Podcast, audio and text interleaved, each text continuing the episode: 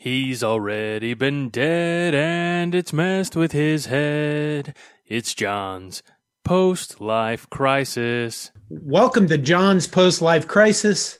I am your host, John Johnston, founder, manager of cornnation.com, your Nebraska Cornhuskers site of massive anticipation as we get ready to play Northwestern. Something else massive going on today. Not going to bring that up right now. We are talking with filmmaker Maya Washington. Maya's film Through the Banks of the Red Cedar will be showing on Big Ten Network on November 10th, 2020 at 7 p.m. Central, since we're working in God's time. The film is about her father, Gene Washington, who played wide receiver for the Spartans from 1964 to 1966. He was drafted eighth in the 1967 NFL draft by the Minnesota Vikings and went on to play from 67 to 72 for the Vikings and then his final year in the league in 73 for the Denver Broncos. Is that a fair introduction to Through the Banks of the Red Cedar? Or I really have kind of, I've missed the point of the film, and you need to tell us about that. Sure. Well, thank you. Uh, thank you for having me. Um, you, you did you did pretty good with the bio. I mean that that's that's impressive. You, you did your homework. Um, but the film's premise really is uh, we go back into history and learn about how my dad was recruited from the segregated South to play for Duffy Daugherty in 1963. And so uh, at the time, uh, we know our country was very different, um, maybe not quite as different as, as we think it was uh, when we compare it to kind of the issues we're dealing with now. But in, in that time, my dad could not attend any of the public universities um, in the South. Uh, that were only for white people. So a lot of those Southern conferences that dominate uh, the national cycle at the end of, uh, end of the season every year, uh, those were not in play in the same way because there were no African American players allowed at those institutions. So my dad had an opportunity to go to Michigan State under Duffy Daugherty alongside a handful of other very talented African American men from the South, as well as different parts of uh, the US, to play for Duffy Daugherty. They won back to back Big Ten titles. They were named national champions two years in a row. And as you mentioned, my dad was drafted to the NFL alongside three other African Americans from Michigan State. So a lot of really important history happened during that time. I was not born. I wasn't alive during my dad's um, football career. Um, he also uh, had a pretty stellar track career. Um, and all of those things happened before I was born. And so in 2011, when Bubba Smith passed away, I first heard about this unique history of Duffy Daugherty and what is referred to now as the Underground Railroad of college football.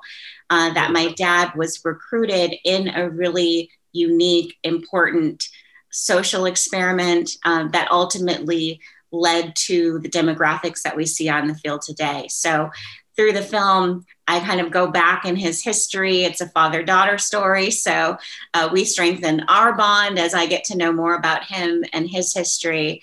Uh, but that, in a nutshell, is the very complex, layered uh, trajectory of Through the Banks of the Red Cedar. So let's start with your father was born near Houston, Texas, correct? Correct. He's from, yeah, a really small town called LaPorte, Texas, just outside of Houston. Very um, rural, um, Gulf uh, adjacent town right on the water. How, how did he get from there to East Lansing, Michigan? And, and my understanding is he got actually recruited on a track scholarship first and then played football also. But describe how that even happened. So in LaPorte at the time, um, as I said, it was completely segregated. So he went to an all black high school. He actually had to be bused because he wasn't permitted to go to the high school in his own neighborhood that was just blocks away from his house because he was black. So uh, he was bused to a school where he met my mom. So his big, um, you know, cheeky joke is, hey, something came out of segregation, and that was my mom and him. And I guess I have to agree because you know I wouldn't be here if if they hadn't uh, met each other as ninth graders who were bused to the same uh, school. But at that time, the uh, black schools could only play inter um, high school athletics with other black schools. So a hundred miles away, um, there was this really amazing big kid whose dad was the coach at Charlton Pollard High School in Beaumont, Texas. And that big kid was Bubba Smith, um, who uh, people who were around in the 60s and 70s remember him as this powerhouse, um, 200 30 pounds. Um, I'm going to exaggerate and say he was like seven feet tall. He wasn't, but you know, this giant of a guy um, who was from a football family, and his dad was the football coach in Beaumont, Texas, and his name was Willie Ray Smith. And so Willie Ray Smith had been part of Duffy's effort to get to know Black coaches in the South in hopes that he could help them develop players that might be a good fit for Michigan State and refer them. So, my dad and Bubba Smith were actually opponents in baseball, basketball, football.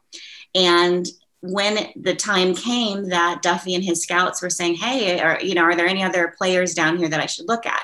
The Smith family kindly said, "You know, there's a young man named Eugene Washington um, over there in LaPorte, Texas. I think you should, you know, talk to him. And the Smiths, uh, Bubba and um, Coach Smith said to my dad, We're, we're going to put a good word in for you because Bubba was being heavily recruited. Everybody wanted Bubba. And uh, fortunately for my dad, um, they made good on that, put in a good word and Duffy Daugherty uh, recruited him sight unseen. Really, um, they didn't have the the reels right. and, and, tape and and things that kind of people start putting together with their five year olds now. Um, uh, he had to just go on uh, Bubba Smith's word and Coach Willie Ray Smith's word, and and luckily. Um, they made room for my dad on the track team uh, for a track scholarship, but they had no idea that he would become an NCAA uh, champion, that he would end up uh, holding records to this day um, in the Big Ten and the NCAA, and do that while he was playing football at the same time. So um, I was inspired to make the film really because to hear that story about the Smith family and to learn it in 2011 when Bubba Smith passed away, it was too late. It was there wasn't an opportunity for me to thank him for the impact that he'd had on my dad's life and ultimately my own life. So I pretty much spent the last forever of my life saying thank you to Bubba Smith um, through this film, and uh, it's been a real beautiful journey. So, going from way south in Texas to East Lansing, I mean, that's not just a we'll tell you i want you to talk about the culture shock but i live in minnesota and i know that you know and i've lived in texas and the just the weather shock by itself is enough to knock you over in your keister but your father had to tell you some stories about the culture shock of moving to east lansing. Could you share a couple of those? Yeah well my dad grew up in a completely segregated environment. So going into the front door of a retail establishment, um, eating in a restaurant, going to a hotel, let alone having your academic life be in an environment where you have white teachers and white classmates. So this was, I can't even imagine uh, when you say culture shock um, what what that would have been like for him to go from one extreme to what must have felt like another extreme. Um, even though, you know, I'm a Midwesterner too, so I grew up in in, in Minnesota and ended up at USC um, for for college, but for my dad, I mean, everything was the first the first time he got on an airplane, um, the first time he arrives in East Lansing and a white coach picks him up and drives him in a car, you know, um, sits in a restaurant with coaches, orders from a menu for the first time. He'd never seen a menu before. Um, all of these things that we take for granted now in 2020 as everyday occurrences to, to just you know go about your life and be able to purchase the things that you need to purchase when you uh, do your grocery shopping or to go on vacations or just all of those things that we take for granted today um, were not available to my dad and other uh, black citizens in, in much of america. And when he got to michigan state um, he really kind of had to find his sea legs and and uh, navigate the space and learn the new rules but do it while achieving academically and you know killing it um, in track and field and killing it in football and really as a freshman uh, trying to make sure they understood they made the right choice uh, on him and the others. And so uh, for a lot of the black players there was only one option and it was winning being noticed and working you know their tails off to make sure they made that varsity squad that they would become starters and uh, that they would ultimately make the contributions on the field that they did make. But um, everything was new for them and really hard to navigate. Um, Ernie Pasteur talks about the first time it snowed. Um, and and a lot of the brothers were like, I don't I don't know about this. You know, like this is really hard. I'm all this you know all this way away from my family. It's cold.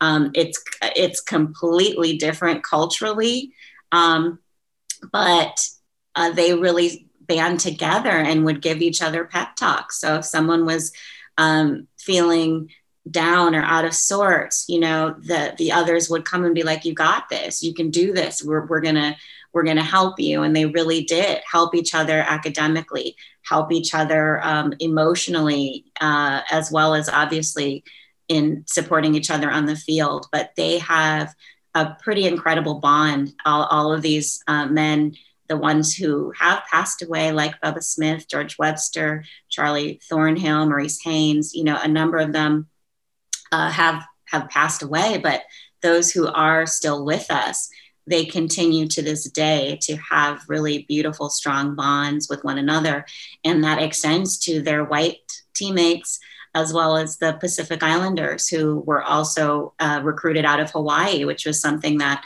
Duffy Daugherty was doing at the time. So they really did face a lot of adversity adjusting uh, to a new reality, but they had a great support system in one another. Okay, Duffy Daugherty is important to Nebraskans listening to this because he was the guy that recommended Bob Devaney as Nebraska's next head football coach. And as Husker fans, we all know where that goes. And we're gonna we're gonna not go into Nebraska football because this isn't about Nebraska football. This is about uh, this great story that Maya is telling us and her film. Duffy Daugherty, let's talk about him for a bit. He is the only coach, and put it in context of the times, he is the only coach that had a recruiting network in the South for black players he is the only coach that had, if I remember correctly, his roster had 20 black players. There were uh, black players on other rosters, but they never were more than four or five at a time. Tell us a bit what you learned about Duffy Daugherty, what kind of person he was, and why did he do this? What was his motivation? He just wanted to win. He was a winner, right? yeah I mean, yes that, uh, emphatically yes you know um, I think he saw a window of opportunity that other coaches in the South and even others in the Big Ten just really weren't taking advantage of. So, uh, the climate, though, to sort of explain how and why he was able to do this. Um, uh, his son, uh, Dan Daugherty, who has now passed away, but um, appears in the film, uh, expressed that his dad really believed in what Martin Luther King was was preaching that uh, the values of their family as a Catholic uh, Irish Catholic family uh, who had had their own experiences of discrimination in America, uh, who just really had connections to other Black people, you know, in his formative years um, when he was coming of age, that that was a true value that Duffy Daugherty um, had. Uh, he also had in a university president, John Hannah, who happened to be on the Civil Rights Commission for the United States of America while he was president at Michigan State. So uh, you got a university president who is um, up to his ears in understanding the civil rights reality around the country because he was tasked with overseeing a lot of the investigation that was going on that led to major civil rights legislation. A, a lot of their findings and things that they published um, in 1963 and, and later about the state of civil rights in the nation and, and the experience of African Americans in the nation uh, really had an impact on on the laws that eventually changed. But to have that be like your boss you have biggie munn who's athletic director and then you got the president of the university who has these values. And uniquely for duffy daugherty is he had started the coach of the year clinics. So it was this network um, of coaches all over the country, uh, even professional coaches. Um, when I talked to Bud Grant a few years ago, he um, excuse me he shared with me that he had gone to one of duffy daugherty's clinics. So bud grant my dad's vikings coach had actually gone to a duffy daugherty clinic in in like i feel like he said it was like in fargo minnesota or, or somewhere you know up up north. And um, because Duffy Daugherty sort of had this network and relationships with other uh, college coaches, high school coaches, he sort of had um, a foothold on ways to get into places and spaces uh, because of those relationships. So, uh, because of those coaching clinics in the South, if there were Black football coaches, they couldn't be uh, taught or be given clinics in the same room as the white coaches. So Duffy Daugherty would go out of his way to create these sort of separate experiences that Black coaches could participate in. And also went so far as to bring some of them up to Michigan State uh, to spend some time with him and the team and to get pointers on how to condition players and and how to actually cultivate the kind of talent that he wanted. So it's a kind of a complex answer because I think, of course, if if you aren't someone who wants to be on the right side of history or you're not someone who believes in racial equality you're not likely to go out of your way. Even even if you think it might give you an edge if you fund if you fundamentally believe that african americans are inferior you're not going to bother to recruit um, in the south. So clearly he believed that these players um, deserved an equal opportunity. Uh, he believed that not only were they equal to white players, but in fact, in some ways in the athletic world, they might actually have an edge um, if he were to recruit the best uh, of that talent in the South. So that's kind of my take on it um, that it was the right thing to do, but it sure didn't hurt that it uh, brought uh, Michigan State quite a get quite a bit of uh, public attention and really uh, put them on top for uh, a significant period of time. What what impact do you think that Duffy Daugherty had on sports? And I want to put this in context with the 1970 USC Alabama game in which USC came in and, and, beat Alabama, and it's largely credited with with starting the integration of college sports. And Duffy Daugherty is kind of off over here 90 i would say 90% of college football fans don't know who he is. Uh, in fact I, I read an article or a book once and there was a quote in it that said that the 1970 usc alabama game did more for the integration of college sports than martin luther king which i thought what the hell right? Whatever. You know, the Alabama people, they try to consume everything. They try to take credit for everything. There was even a thing about the fact that Paul Bear Bryant sent players to Duffy Daugherty, and all of that is just BS. Hit hit the Alabama people, will you? Okay, maybe not, but you know what I mean. Tell me about what do you think the impact was? I mean, you know, and and what's so funny about it, just so you know that I'm you know, not bias. Um, I'm a Trojan, okay? I, I, I went to USC, and so this Sam Bam Cunningham story is my, you know, is my shared history as a, as a Trojan as well. But you're absolutely correct. Um, Bear Bryant and a lot of his homies in the South were late, like very, very late to the party. A good Brown versus the Board of Education ruling decades late to the party. Um, and so, you know, I was surprised though, um, to be fair, that I didn't hear about these stories or this history until 2011 when Bubba Smith passed away.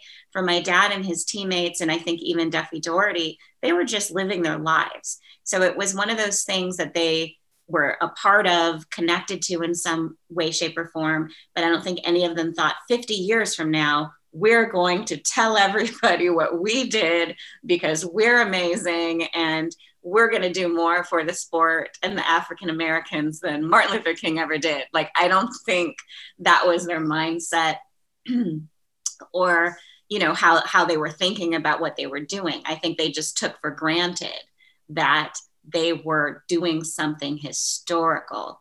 Um, and so you're absolutely right. I mean, Duffy Daugherty had been, and uh, Michigan State had seen African American players making significant contributions as early as the mid to late late 40s.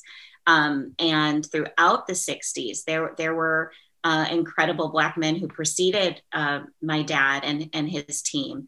Um, their team is just sort of the one that gets a lot of uh, shine because they went to a Rose Bowl and, and uh, they were part of that historic 10-10 tie, the infamous 10-10 tie with Notre Dame. Uh, these games were televised, but certainly Alabama and other institutions in the South were just dragging their feet.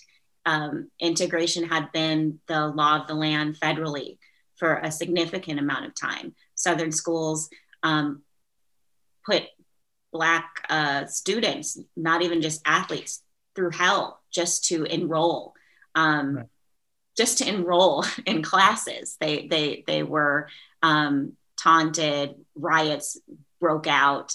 Um, those types of things happen at schools like Ole Miss. You know, um, so it is really exciting to be able to put that sort of Alabama game, USC game in context. It's still significant. It's still relevant and important and um, okay, you know, like like it, it's a good thing that Alabama eventually integrated. But I think if you're a, a true sports historian or a true sort of buff and, and, and you love to kind of know these facts and this information, it's just an important designation to make to understand that um, a lot of institutions were making great strides, and Alabama was really one of you know one of the last to get there. If you think about it, 1970, my dad was playing in the in in the NFL at that time, so that tells you um, our country was still segregated in 1970 um, when my dad is playing on an integrated um, Minnesota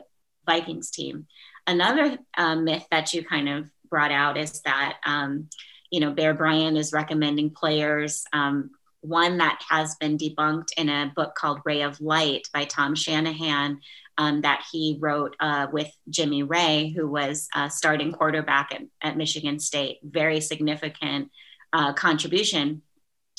That there was this myth that Charlie Thornhill, who's from Roanoke, Virginia, um, at uh, Michigan State, they called him Mad Dog Charlie Charlie Thornhill. Um, that he was somehow recommended by Bear Bryant in exchange for Joe Namath. That Duffy uh, said, you know, Joe Namath couldn't get into Michigan State academically, so they did some kind of swap or had some kind of conversation. And it's really uh, it, fascinating if you check out this book, Raye of Light by Tom Shanahan. Um, that kind of he did his homework and he found the reporter in Roanoke who actually recommended Charlie Thornhill to Vince Carillot uh, at Michigan State. Bear Bryant, yes, crossed paths with Charlie Thornhill, but was just a speaker at an award ceremony where Charlie Thornhill got an award. He had already committed to Michigan State by that time. So um, it is really exciting to finally give some credit where credit is due, uh, but also to kind of put these fun stories that we have um, about people's heroes from the South um, just in their proper context. It doesn't take anything away from uh, Sam Bam Cunningham or, or, that game or the fact that Alabama got it together and they're in a very different place now um, uh, in terms of uh, Black player numbers.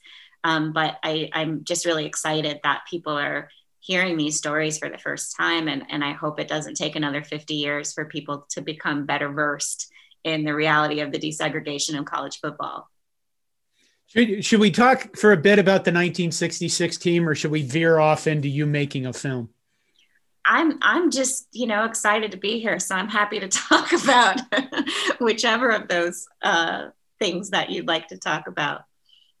Okay, the 1966 Michigan State Spartan team is the team that's famous for playing Notre Dame to a 10 to 10 tie and Ara Parseghian was a coach at Notre Dame and was forever held in poor light because he played for a tie.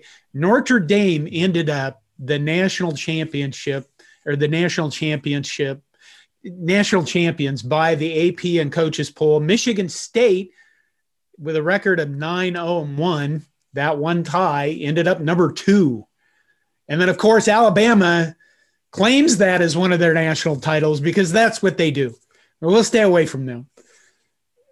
That 1966 team had Bubba Smith, Clint Jones, Gene Washington, your father, and George Webster on it, correct? Correct. Yeah, those four players went uh, in the top eight players in the NFL draft. That's never been accomplished since. Uh, tell us anything you can fill in there that I didn't just spew. Yeah, no, I mean, that 66 season um, was profoundly important because it was my dad's senior year.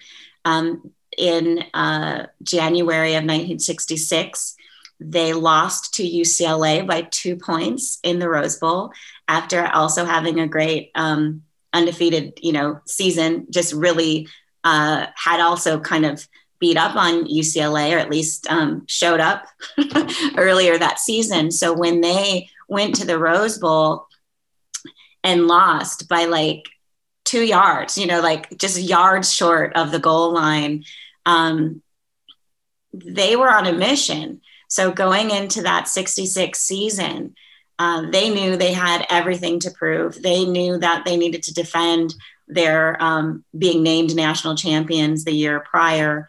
Um, and so they were hardcore serious that this is it. This, this is our final season um, as Spartan football players for my dad and others who were seniors that year. And you got um, in that game of the century, that 10 10 tie um, against Notre Dame, you have this being televised.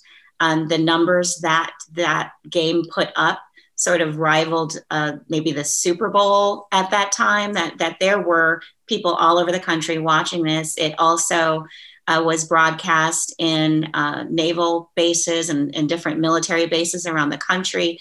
It was seen in places like Hawaii. Um, and so these are some big, big stakes, big, big shoes. That's stuff we take for granted now. Yeah. And yeah. so um, my grandfather was able to come up for the game, which was a big deal. Um, community members in LaPorte, Texas pulled their money together so that he could come and see my dad play college football for the first time. Um, and you have a, a, starting quarterback in Jimmy Raye, who, who is out there on the field. You have all of these black starters on the field. And so for people around the country, you, you, you just hadn't seen anything like this. And that game was televised in color. So you see, if you if you ever Google that game, because there's you know clips and stuff like that um, online that you can find, you see their their brown skin is poking through. you know, like you can see that on on actual television. So to have um, those numbers on Michigan State's team and Notre Dame, of course, had Alan Page, who uh, eventually uh, was at the Vikings with my dad, who's a really beautiful and amazing human being and a good um, longtime family friend.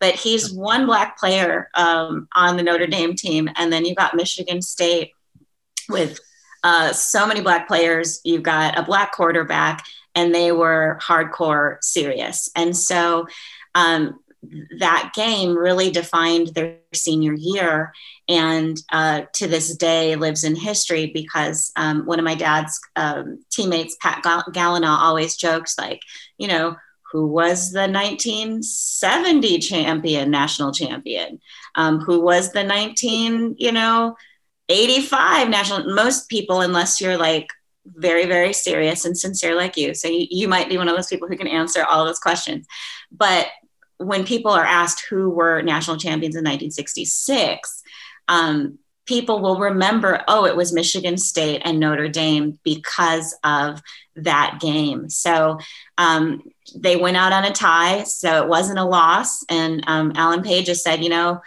they were tired, they were beat up, but they were disappointed they didn't win, but they were glad they didn't lose. And uh, the Spartans felt the same way, but it was definitely uh, the way the Spartans tell it, very frustrating because they felt at the sort of final minutes of the game that Ara Parseghian chose to run out the clock and not really sort of duke it out to the end. So the players were frustrated.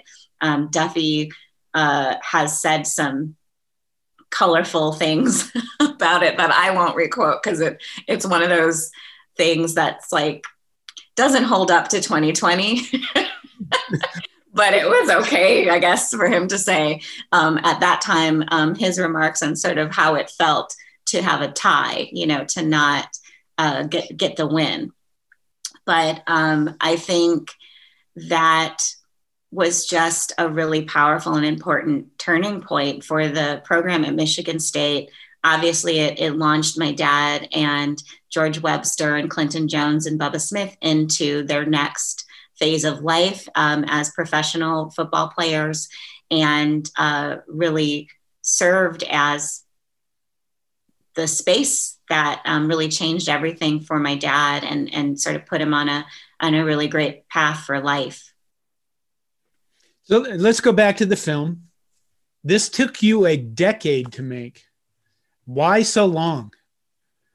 Well, people weren't um, as enthusiastic about talking about race in sports in 2012 um, as they are now. And, and I don't know how enthusiastic people are now, um, but our country has really changed, and people's willingness to face reality, to face um, the truths of, of our history, and um, you know things things are shifting now. But at the time, so Bubba Smith passed away in 2011 um, I started the process of researching and really taking it seriously and thinking, you know, I, am gonna I'm gonna develop a film around this. So 2012, I, I got my first grant.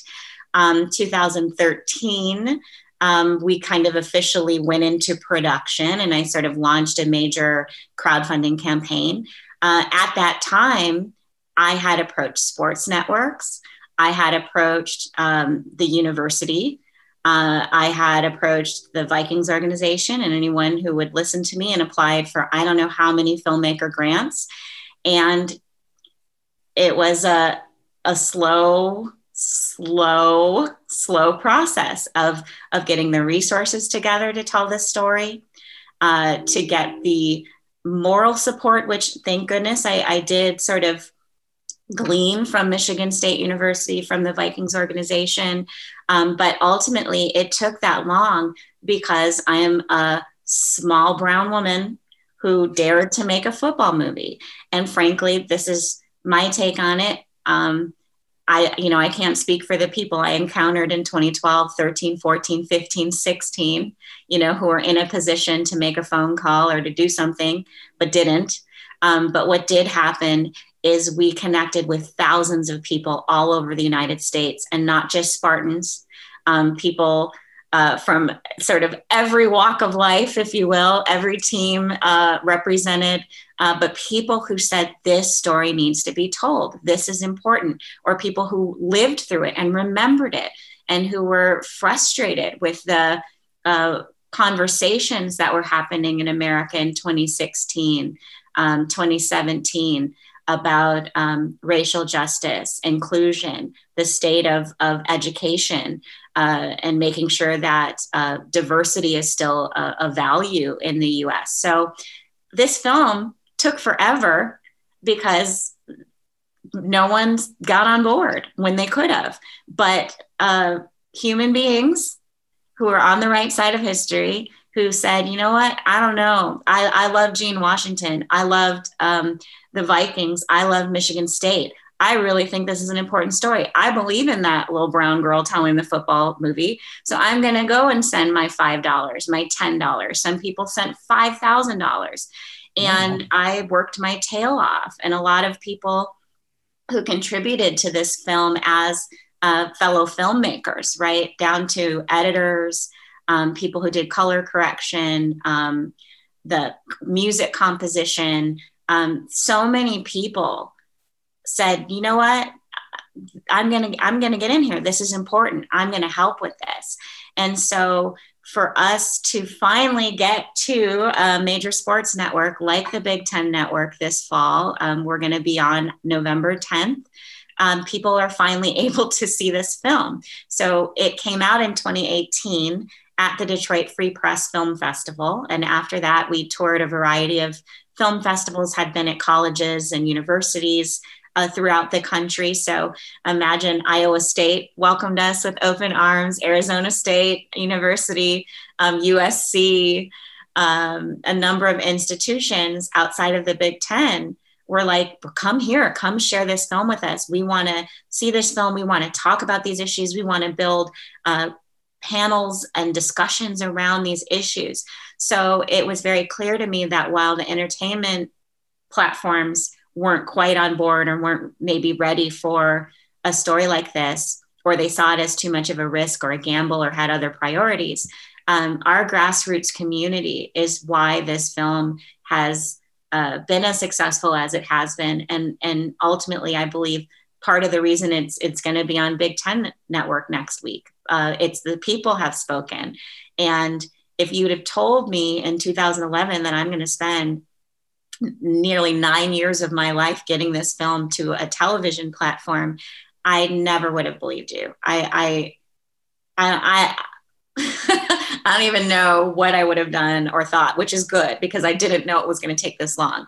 I really uh, naively thought that other people agreed with me that this was a film that needed to be seen um, and that making it would be a worthwhile endeavor. But I'm so glad that it took the route that it took because I have been very impressed, um, very humbled by the outpouring of support that I've received over the years from people who really care, who really care about justice, who really care about um, celebrating history and not being afraid of it and learning from it. So uh, yeah, it would have been nice if it had been a normal kind of three or four year journey, and, and that would have been long enough. But nine years, and um, Bubba Smith, I, I feel his spirit, I feel his support that he gave to my family so long ago by recommending my dad for uh, that opportunity at Michigan State, and I still feel him supporting this process, this project.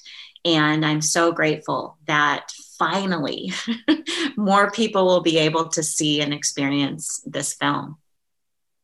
I, I remember a comment by Whoopi Goldberg, of all people, uh, when she became finally became famous. People, she said, congratulated her on finally making it, and her comment was, "I'd have gotten here sooner if you'd have taken your foot off my head." So, you know, you're a persevering person. Uh, I would say that you got that from your father. But let's talk about your father. What was it like making a film with your father? So that that was, um, I think, among the very many father-daughter lessons and ways that we grew closer. Because again, I didn't expect that I would be funding this whole thing myself. I mean, to to have this project completely funded out of my own pocket uh, from crowdfunding, individual donors, like I said, who gave everything from $5 to $5,000, foundation grants, um, state grants. Um, it was really, really difficult. And when I first approached my dad and said, Hey, I, am going to make this film, um, he was sort of like, Okay, why? You know, because he really sees his contribution at Michigan State and the Vikings as a team effort that um, any accolade he's ever received uh, is the direct result of the cohesion of teammates. As a wide receiver, if you don't have a quarterback who gets the ball to you, if you don't have um, a defensive line that can help you get get to the um, end zone, you, you, you, it's not it's not a a, sport where it's about being a superstar or, or sort of taking taking all of those accolades for yourself. So he was quite skittish at first that I don't know if this is a good idea. You know, I really, um, you know, it's a team sport. And so he was open to hearing my perspective as someone who never heard this history and felt that while, yes, you're amazing, dad, and you did some uh, amazing things as an athlete, it's really um, these issues in your team that are super important. And so he was on board, but I know as a father, it was hard to see me struggle like I did, you know, and um, to see me, you know, to be worried about me, be like, Maya, you, you need to, are you getting enough sleep? Are you, what are you doing? You know, um, but I think as an artist, uh, because I'm also an actor. Um, I grew up dancing, um, had a career as a musical theater actor, um, and you know he's always been supportive but it's a complete other world for him. In the way that football is a complete other world for him.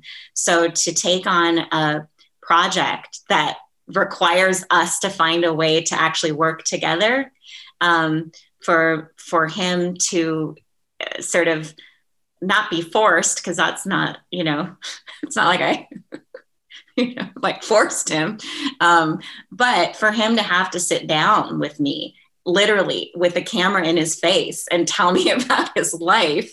Um, and then uh, for me to learn about him in that manner and then for him to sort of watch me duke it out and and experience challenges as a woman you know in this process in a field that is is dominated um, by men uh, and try to tell a story that people, frankly, were very um, ignorant about. They just didn't even know the history. And if they did know the history, um, they didn't have the imagination or creativity or innovation to understand how it was important today.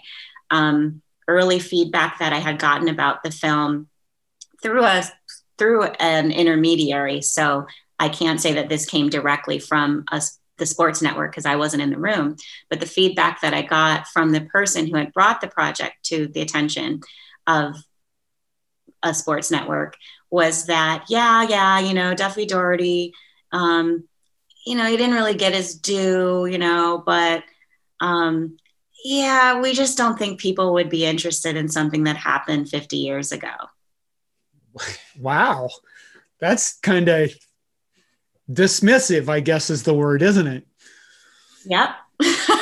and that's yeah. kind of what I was up against. So making a film with my dad and sort of encountering some of the challenges, right? Some of that attitude or point of view that felt dismissive.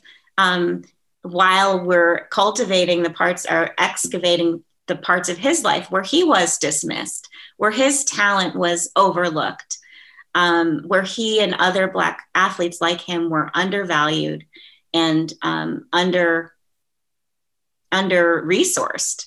Um, there are many African American men who grew up alongside my dad in all kinds of parts of the South who were as talented. And there might have even been some who were more talented who just didn't have an opportunity and we're when we see that now right because the sport is integrated so we see all this amazing powerhouse football talent coming out of texas texas is you know football heaven for for fans in terms of cultivating uh, talent from a very young age. Like the, there are a few other states like Texas that kind of put up the the numbers eventually of, of people who go into the NFL. So, uh, you know, it wasn't fun. Sometimes it was hard, um, but it makes the victory that much sweeter. Um, and being able to connect with other people through this process um, has allowed my dad and I to have so many rich experiences. Um, before the pandemic, we were on airplanes traveling to all these different cities across America to go and spend time with um, people and share this film and talk about these issues and have panel discussions with scholars in sports and race, uh, current student athletes. We have really been able to engage in, in a way that we wouldn't have had this just been something that was, you know, picked up, put out um, in, in 2015 or, or something like that. And, and yeah, that would have been nice. Oh, maybe some people would have caught it but the opportunity to really connect with true fans, true um, historians, people who really, really care about the game for the past two years since since the film came out has been such a gift to my dad and I because we're spending so much more time together than we would have um, at this kind of chapter or stage of our lives to to be with my dad on an airplane, check into hotel, can I ask you about current events? Sure. I just don't want to talk about the election. okay, maybe he'll cut this out. I don't know if he will, but we're not talking about that thing going on. What I want to ask you about is stuff like have you paid attention to name, image, and likeness? That subject.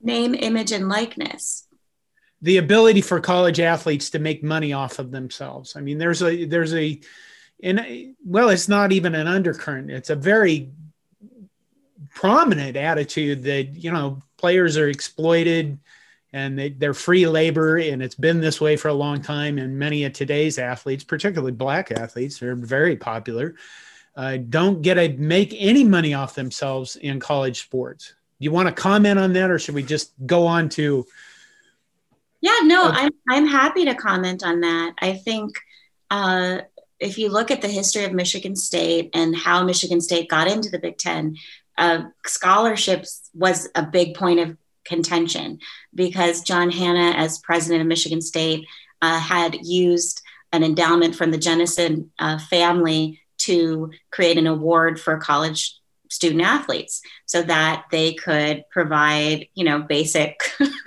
things for students who uh, at that time and again you know he he comes around in the 40s but had worked for the university before then. So it's like the united states wasn't that far away from the great depression. There were two world wars you know. The climate at the time in, in the 40s uh, it was very innovative and very creative on Jan, John Hannah's part to say, you know, we should offer something to help these these students because a lot of them come from humble backgrounds, farm communities, or um, other places in in Michigan, and, and they kind of need some support. And he also understood that developing an athletic program would sort of help elevate the profile of Michigan State University. Uh, and, it, and he was very successful in that because it was a land grant institution, an agricultural school. And now, when we think of Michigan State, there are people working on coronavirus um, related uh, innovation and things like that today. So that was sort of at the core belief system uh, at Michigan State for the 11 years that it, or excuse me, 11 times it took them to get into the Big Ten conference. Um, and the other schools at the time were like, no, we, we don't want you to be giving scholarships. we don't want anyone to give scholarships because they were very worried about um, other schools having a leg up. And the idea of pay for play was sort of being discussed at the time because as they saw it, um, all of this sport is supposed to be amateur. It's just supposed to be for fun, and your focus should be on being a student. And, and that was sort of the mindset throughout the 40s and 50s uh, of the Big Ten Conference. And not that that has changed. Of course, the conference um, cares about student athletes, and, and the word student comes before the word athlete, and and there is a lot of effort put into academics, but no one could have foreseen the amount of money that has been pouring into universities over the past 20 to 30 years in support of football programs uh, to sort of make, at least on the surface, college football look like a mini NFL. Um, and it's it, it would be um, untruthful to say that you know that this isn't a stepping stone that that you know those pee wee league um, kids who are five six seven years old and and wearing pads and and their parents are out there getting them into clinics and doing those things um, with a goal in mind of getting them into a major um, football school um, hoping that they pick the right school that's going to develop them and give them the, the the visibility give them what they're going to need to catch the eye of um, NFL scouts and be prepared for the NFL. Like, um, if we pretend that that's not real, um, we're not really um, dealing in, in reality that um, football and football for college students has has changed dramatically. And so what I saw the uh, MSU football players who I got um, a chance to get to know through the process of making the film. Um, there are uh, a handful of guys who were on that 2014 uh, Rose Bowl team at Michigan State, um, like Bennie Fowler and Kaj Reynolds and Darqueze Dennard, um, uh, Max Bullough. And you know these guys, I'm I'm making a film while they're literally living out their senior year and, and getting prepared uh, for the league. Um, and I saw how hard they're working. So, like you see a scene in our film where we're at Lucas Oil uh, Stadium for the Big Ten championship, and the Spartans win, and they had like finals on Monday and Tuesday after they play that game. Um, and so the reality for student athletes today, and when you talk about um, name, likeness, image, those types of things, they have full on photo shoots. Um, they're, they appear on um, promotional materials. Um, these networks uh, have whole sort of packages before the game starts, or at least that's what we were doing before the pandemic, where they're sort of posing and doing these these things that are helping promote the game itself, um, ho- helping extend viewership, and because of that framework that has existed since the beginning, at least of the Big Ten Conference and many of these college conferences, of, of that sort of issue of how much support can you or can't you give a student athlete to where it is no longer amateur sport and, and sort of ventures off in, into professional uh, place, I think is sort of murky and um, clearly especially with the pandemic right now has has really raised that issue and that concern of what faith these young men and for um, you know women student athletes in, in other sports are, are sort of putting their hands in in the care of their university and in the care of their conferences to keep them safe um, to protect them from any kind of long term injury or um, health effect as a result of their participation. So, you know, again, I am an artist, I am not, you know, an athlete. Um, but I, I just know there is something that isn't quite right. Um, and there is, there has to be some way to compensate people or adequately support them um, so that they're not going hungry um, when the cafeteria closes. Um, so that, for example, um, to make this film, I had to pay money to um, the NFL, to the Big Ten Conference, to the um, the rights holders for the Rose Bowl to license the footage that you see in the film of gameplay that my dad is in, um, that his teammates are in, that some of them who are deceased are in. Um, and I don't believe any of those people received any of the royalties from the fee that I had to pay. Um, granted, there are people who um, support these infrastructures right you have actual human beings working there logging tapes looking for footage and and it's an actual um, uh, infrastructure right that needs to be supported financially. So some of those license fees go to the salaries of the people who prepare the footage for you um, who research and, and things like that. So i'm not naive to say it should all just be free but if i'm having to license footage of my own father and I know he doesn't even see a dime of what I paid to license material that he's in. There's an there's a problem there. That's there's something not right about that, especially when football is a sport um, that does have physical consequences, that has wear and tear on a student athlete's body. And by participating in this sport, no matter how um, prepared the institution you go to is to deal with conditioning and deal with um, supporting you with trainers and, and, and medical professionals who are advising you, you're still putting yourself at risk. Um, it is a high risk sport, especially for head injuries. Um, and I, I think we, it would be great to figure out a way for athletes to be uh, properly compensated or given more support so that uh, not only while they're student athletes, but when they graduate, um, just have some more resources. And I think um, I know Michigan State and, and other institutions. Um, I've had a chance to tour a lot of athletic facilities of the schools that we visit, which is pretty cool. So I get to see the um, weight rooms and, and conditioning rooms of, of various universities. And so obviously the college uh, athletic community nationally it takes these issues very seriously and they're and they're doing their what's in their power and in their budgets to um, take care of the health of student athletes. But um, it would be it, it, would be nice i think. And I, i'm sure there's some student athletes who who would agree that they're putting in 60 70 hour weeks as students and athletes. For context for people one of our guys on my website went to the NFL and asked what it would cost for like I think five seconds of Scott Frost in an NFL game, and it was something like five thousand dollars. It was some astronomical sum for like uh, just a few seconds of footage. So the costs are horrifying.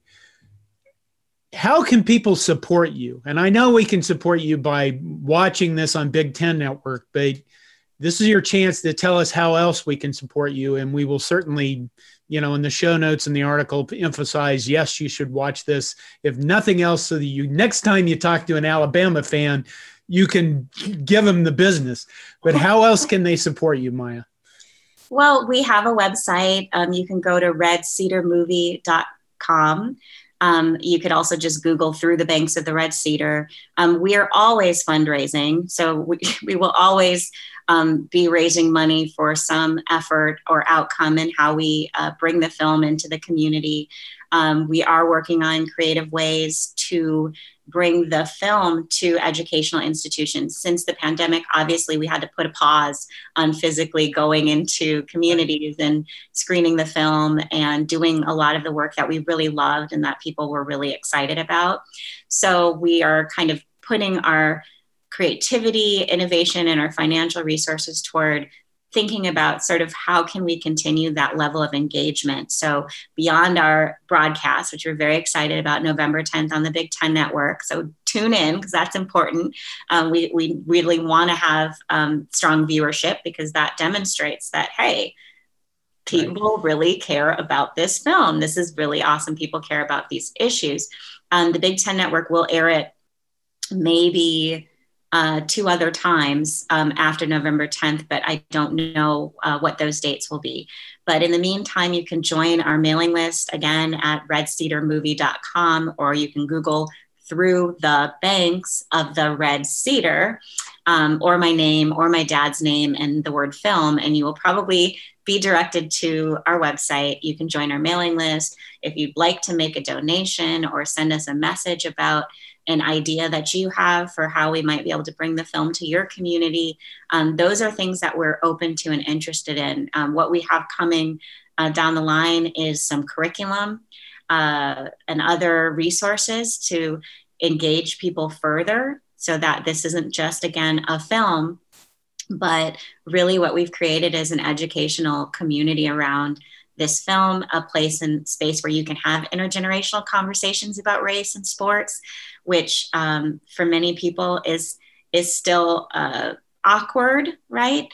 But what I'm finding is it, it doesn't have to be awkward. It, it can be actually a, a really powerful thing to have um, someone who is in their 70s or 80s talk to someone who's in their 20s or 30s and just talk about what was the world like when you were 18 you know I, I think that, you know when you started talking at the beginning of this i honestly i completely forgotten about the fact that uh, you know black kids were segregated when your father was young and that he couldn't even attend a university in his home state or in any of the states around it. And that's, you know, I guess that's something we just kind of look at it and go, what what planet was that? Who were those aliens that thought that way and did things that way? So, hey, is there anything else that you want to add to this that I haven't asked you?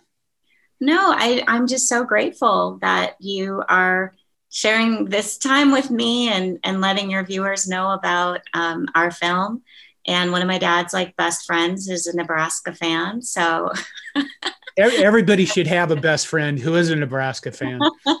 so I'm gonna, you know, win points with him for sure. So I, I look forward to um, sharing sharing the link with his friend Edgar. Well, we'll try to get it up on the Michigan State site too. So we'll, you know what, we'll try to spread it around. Awesome. I'll strong arm some people. I'm guessing the Alabama guys won't. You know.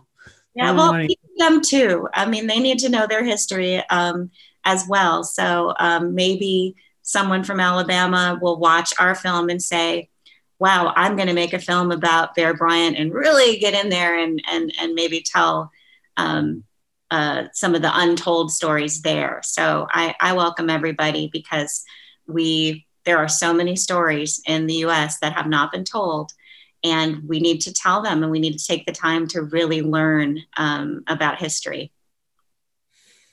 All right well i think we're going to end there.